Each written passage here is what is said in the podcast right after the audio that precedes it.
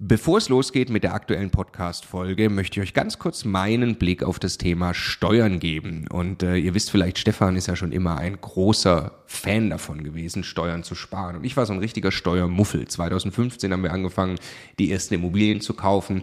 Und Stefan war schon immer drauf und dran, jeden Cent Steuern zu sparen, den man irgendwo sparen kann. Und ich fand das Thema immer irgendwie ein bisschen nervig. Ich dachte, ah ja, warum soll ich mich damit beschäftigen? Klar ist es toll, weniger Steuern zu bezahlen. Aber jetzt wollen wir doch erstmal Immobilien kaufen, Business aufbauen und so weiter. Und ich bin sehr froh und dankbar, dass Stefan sehr frühzeitig zum Beispiel angefangen hat, dass wir eine Holding gründen, die Immobilien in die richtigen Gesellschaftsstrukturen kaufen. Ähm, und ja, wa warum? Also was habe ich dann äh, in den letzten Jahren jetzt äh, lernen dürfen von Stefan und natürlich dann speziell von Martin Richter, der ja, äh, ja wirklich, äh, ich würde mal sagen, äh, Deutschlands bester Steuerberater für Immobilieninvestoren ist. Was ich lernen durfte, ist, dass äh, zum einen Immobilieninvestoren tatsächlich sehr viel mehr Möglichkeiten haben, Steuern zu sparen. Das ist schon sehr eindrucksvoll, was man alles machen kann. Aber dann, und das ist der entscheidende Punkt, sind die gesparten Steuern ja pures Eigenkapital. Es geht also nicht nur darum, dass ich jedes Jahr x tausend Euro weniger Steuern bezahle, sondern es geht darum, dass ich dieses Geld als pures Eigenkapital, als Immobilieninvestor ja wieder ans Arbeiten bringe und sie mit zweistelligen Eigenkapitalrenditen einsetze. Und ich mir dann anschaue, wie viel größer mein Vermögensaufbau ausfällt, zum Beispiel über zehn Jahre, dann kann es gut sein, ich habe nachher das doppelte Vermögen, weil ich mich eben damit beschäftigt habe, Eigenkapital schon vorzugehen, indem ich möglichst viel oder möglichst wenig Geld ans Finanzamt äh, äh, bezahle und möglichst viel Steuern spare, die ich wieder reinvestieren kann. Genau deshalb machen wir seit vielen Jahren sehr viele Inhalte gemeinsam mit Martin Richter und wenn du Lust hast, einmal zu erfahren, welche Möglichkeiten es alles gibt, der eine große Rundumüberblick, dann ist unser Live-Webinar kostenlos, 100% kostenloses Live-Webinar mit Martin Richter genau das Richtige. Eine Stunde lang geht er durch alle steuerlich relevanten Themen für dich als privater Immobilieninvestor. www.immocation.de slash Steuerwebinar. Da findest du die Termine. Es sind alles Live-Termine, die wir jetzt mit ihm aufgesetzt haben. Also am besten jetzt gleich anmelden. Viel Spaß! Wie das neue Heizungsgesetz aussehen wird, das wissen wir erst, wenn es dann wirklich verabschiedet ist. Was klar ist, wir müssen uns von Gas- und Ölheizungen mittelfristig verabschieden. Die Frage ist, welche Alternativen gibt es? Und das erklärt Josephine, eine Energieberaterin, jetzt in diesem Video. Viel Spaß! Herzlich willkommen beim Immocation Podcast. Was du jetzt hörst, nennen wir Experte erklärt. Die Idee ist, dass Immobilienexperten auf unserem YouTube-Kanal dir erklären, wie Vermögensaufbau mit Immobilien funktioniert. Wir haben also eigentlich ein Video produziert, aber das wollen wir dir natürlich nicht vorenthalten und laden es deshalb auch hier bei uns auf dem Podcast hoch. Viel Spaß! Eine Wärmepumpe ist eine Heizung, die mit Hilfe von elektrischer Energie und der Umweltwärme Wärme in mein Gebäude hineinbekommt. Je sanierter mein Gebäude ist, desto effizienter mein Gebäude ist, desto besser kann auch eine Wärmepumpe arbeiten. Ich kann mit einem Kilowatt Strom bis zu 4 Kilowatt Wärme hinausbringen in mein Gebäude. Deswegen ist es auch so eine Technik, die im Moment sehr stark verbreitet ist und wo sehr viel Aufmerksamkeit hingelegt wird, weil natürlich dadurch meine Gebäude wesentlich effizienter beheizt werden können. Es gibt verschiedene Systeme von meiner Umweltwärme, die ich brauche. Wir haben zum einen die Luft-Wasser-Wärmepumpe. Das ist so eins der Systeme, die sehr häufig verbaut werden, sowohl im Neubau als auch in Bestandsgebäuden.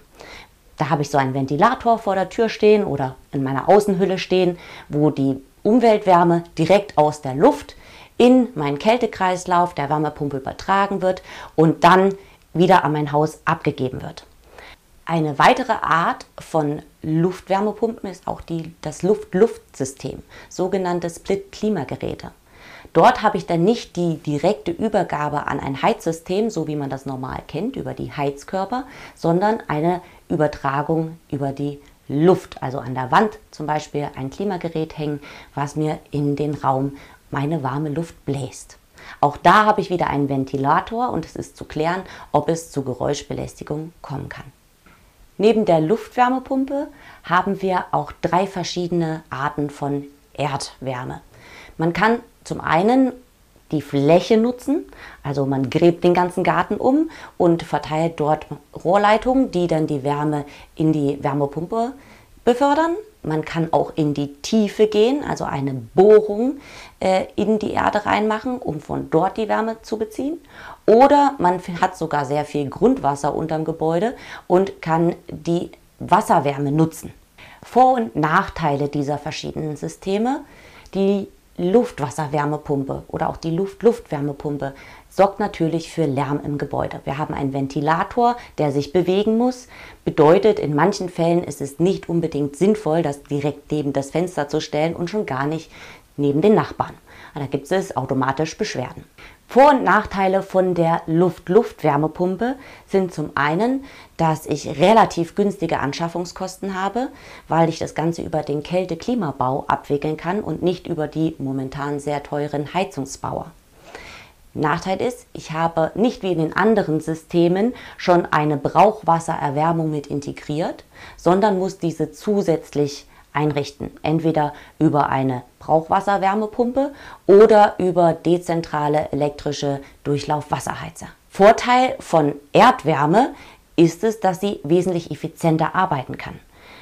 In der Erde und auch im Wasser habe ich immer gewisse Standardtemperaturen, die nicht unterschritten werden können, anders wie bei der Luft. Aber die Systeme sind meistens wesentlich teurer und können auch nicht überall eingebaut werden. Weil es kommt auf das Bauchicht drauf an. Kann ich überhaupt bohren oder habe ich genug Platz, um überhaupt solche Leitungen zu verlegen? Grundsätzlich bei jedem Wärmepumpensystem ist es erforderlich, das Ganze durchzuplanen. Es geht halt nicht mehr über das Daumenpeilsystem. Man kann nicht sagen, mein Gebäude braucht so und so eine Leistung von einer Wärmepumpe, sondern es muss von einem Fachmann einfach begutachtet werden, was benötigt mein Gebäude, was kann ich einbauen und was ist sinnvoll und wirtschaftlich. Und dann steht auch noch die Frage im Raum, wie gut ist mein Gebäude bisher gedämmt und was habe ich in Zukunft vor, für die Sanierung meines Gebäudes zu tun. Jetzt ist es nicht sinnvoll, einfach so das System rauszureißen und genau auf dem gleichen Stand wieder eine neue Wärmepumpe einzubauen, sondern zu betrachten, wohin geht der Weg, wie gut ist mein Gebäude in Zukunft und daraufhin die Wärmepumpe auszulegen. Denn was eine Wärmepumpe überhaupt nicht leiden kann, ist Überdimensionierung. Also zu viel kW Leistung für zu wenig Abnahme. Das minimiert nämlich die Lebensdauer. Und es bringt mir jetzt nichts, eine so große Investition zu tätigen, wenn nach 10 oder 15 Jahren die Technik schon wieder kaputt ist. Die Preisstruktur, die momentan auf dem Markt vorherrschend ist, ist teuer verkaufen. Die Heizungsmonteure haben volle Bücher und versuchen natürlich anhand der Preise dementsprechend die Aufträge ein bisschen zurückzunehmen. Also wer sparen möchte, für ein neues System, der wartet einfach noch ein bisschen, damit sich die Preise wieder äh, normalisiert haben. Die Fernwärme ist quasi ein großes Kraftwerk, was außerhalb der Stadt steht und Wärme über zum Beispiel Wasser an die Häuser, die daran angeschlossen sind, übergibt. Ich muss also keine eigene Heizung mehr haben, sondern übergebe die Erstellung der Wärme, die ich brauche, an die Fernwärme. Und nun ist es normal, dass diese Fernwärme im Moment über zum Beispiel große Gasheizkraftwerke äh, die Wärme erstellt zum, und dann eigentlich Strom erzeugt, aber bei, dem, bei der Stromerzeugung auch Abwärme entsteht und diese Restwärme, die da übrig ist, eben über die Fernwärme übertragen wird und meinem Gebäude zugutekommt, um dort es gemütlich warm zu haben. Es gibt jetzt einen Ausbau von diesen Fernwärmeheizkraftwerken. Jetzt nutze ich noch viel auch von Großindustrieanlagen die Abwärme oder aus Gaskraftwerken. In Zukunft werden andere Sachen hinzukommen, zum Beispiel große Wärmepumpen. Und mein System der Fernwärme wird in Zukunft auch zu 100 Prozent regenerativ werden. Schön ist es, dass ich mich da nicht als Eigentümer von einem Gebäude drum kümmern muss, sondern die Verantwortung, dass ich 100 Prozent regenerativ werde, an den Versorger abgebe. Die Kosten für die Fernwärme können sehr unterschiedlich sein. Ich kann Glück haben, die Fernwärme ist direkt in meiner Straße, ich habe einen kurzen Weg in mein Gebäude rein, brauche nur noch den Wärmetauscher in meinem Gebäude installieren und habe vielleicht vorher sogar schon eine Zentralheizung mit Gas oder Öl gehabt und muss an das vorhandene System nur noch wieder andocken. Da belaufen sich die Kosten auf ungefähr 20.000 Euro, vielleicht auch mal 30, je nachdem, wo ich bin in Deutschland. Der Netzausbau von Fernwärme, der schreitet jetzt immer schneller und effektiver voran. Wir haben gesetzliche Anforderungen an Fernwärmenetzbetreiber, die Pläne erwirtschaften müssen, um möglichst viele Menschen an ein Fernwärmenetz anzuschließen. Perspektivisch ist es so, dass natürlich auch der Fernwärmeanbieter, je mehr regenerative Energie, je mehr billige Energie er zur Verfügung stellt, desto günstiger eigentlich auch der Preis werden muss. Aber reguliert ist es auf jeden Fall über die Gesetzgebung, das heißt ein Deckel ist gesetzt, so dass ich nicht über den Tisch gezogen werden kann. Ein weiterer Vorteil von dem System ist natürlich, dass ich mich nicht mehr wesentlich darum kümmern muss. Anders wie bei eigenen Heizungen, egal ob Öl oder Gas oder einer Wärmepumpe, habe ich keine hohen Wartungskosten. Das System kann eine sehr lange Zeit im Gebäude bestehen bleiben und muss nicht ausgetauscht werden, weil irgendwelche Teile fehlen oder repariert werden müssen. Wer die Möglichkeit hat, sich an die Fernwärme anzuschließen, sollte diese Chance auf jeden Fall nutzen. Es ist ein günstiges und effizientes System, was zukunftsorientiert ist und auch die Verantwortung für die regenerative Energie an das Versorgungsunternehmen abgibt. Bei Solaranlagen unterscheiden wir in zwei wesentliche Themen. Wir haben zum einen die PV-Anlage, kennt ihr bestimmt. Wir machen mit der Sonnenenergie Strom. Das andere Themengebiet ist die Solarthermie. Hier haben wir einen Wärmeüberträger, das Wasser, was wir über Kollektorenflächen auf dem Dach in unser Heizsystem mit hineinbringen. Das können wir entweder nutzen für den Brauchwasserbereich oder auch zur Heizungsunterstützung. Technisch ist das Ganze relativ simpel erklärt. Ich habe meine vorhandene Heizungsanlage meinetwegen unten im Keller stehen. Zusätzlich dazu brauche ich einen Wasserspeicher. Die, der Speicher wird versorgt über ein wasserführendes System, was durch Schächte durch mein Gebäude hoch bis aufs Dach gelegt wird. Und das Wasser geht dann einmal durch meine Kollektoren durch und wird erwärmt und dann wird meine Wärmemenge wieder zurück in den Speicher geleitet. Und dann kann ich das verteilen, wie es eben das Haus benötigt. Für ein Einfamilienhaus reichen meistens schon ein bis zwei Kollektoren auf dem Dach, um meine Brauchwassererwärmung über diese Anlage zu erwärmen. Kosten haben wir da im Bereich zwischen 5.000 und 10.000 Euro, also relativ gering für eine hohe Ausnutzung, vor allem in den Sommermonaten. Es bringt auch nichts mehr zu installieren, weil ich ja gerade in den Sommermonaten sehr viel Sonne habe, die meine Brauchwassererwärmung dann auch komplett machen kann. In den Wintermonaten, wenn der Himmel aber bewölkt ist, habe ich gar keine Ausnutzung von dieser Solarthermieanlage und kann deswegen auch nicht darauf zurückgreifen.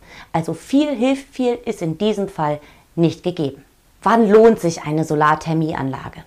Das ist immer abhängig von der Nutzung dieser Energie. Habe ich ein großes Haus, wo viele Leute drinnen wohnen, die viel warmes Wasser benötigen, dann ist eine Solarthermieanlage auf jeden Fall sinnvoll. Ich kann auch meine Gebäudefläche, also meine Dachfläche, für mehrere Systeme nutzen. Ich kann sowohl PV als auch Solarthermie installieren. Wenn ich wenig Fläche zur Verfügung stehen habe, dann ist eine Solarthermieanlage auf jeden Fall sinnvoll, um mein vorhandenes Heizsystem regenerativer zu machen. Empfehlen kann ich euch, keine Panikkäufe zu tätigen. Wer jetzt eine funktionierende Gasheizung oder Ölheizung hat, muss diese nicht sofort austauschen. Solange wie die Gasheizung zu reparieren geht, kann man langfristige Planungen tätigen, um dann irgendwann auf das neue System umzustellen. Wenn du mehr solche Videos sehen willst, dann abonniere am besten jetzt den Immocation YouTube-Kanal, aktiviere die Glocke, dann verpasst du auch wirklich keins oder hör in unseren Podcast rein. Auch da gibt es die Inhalte. Der Immocation Podcast. Viel Spaß!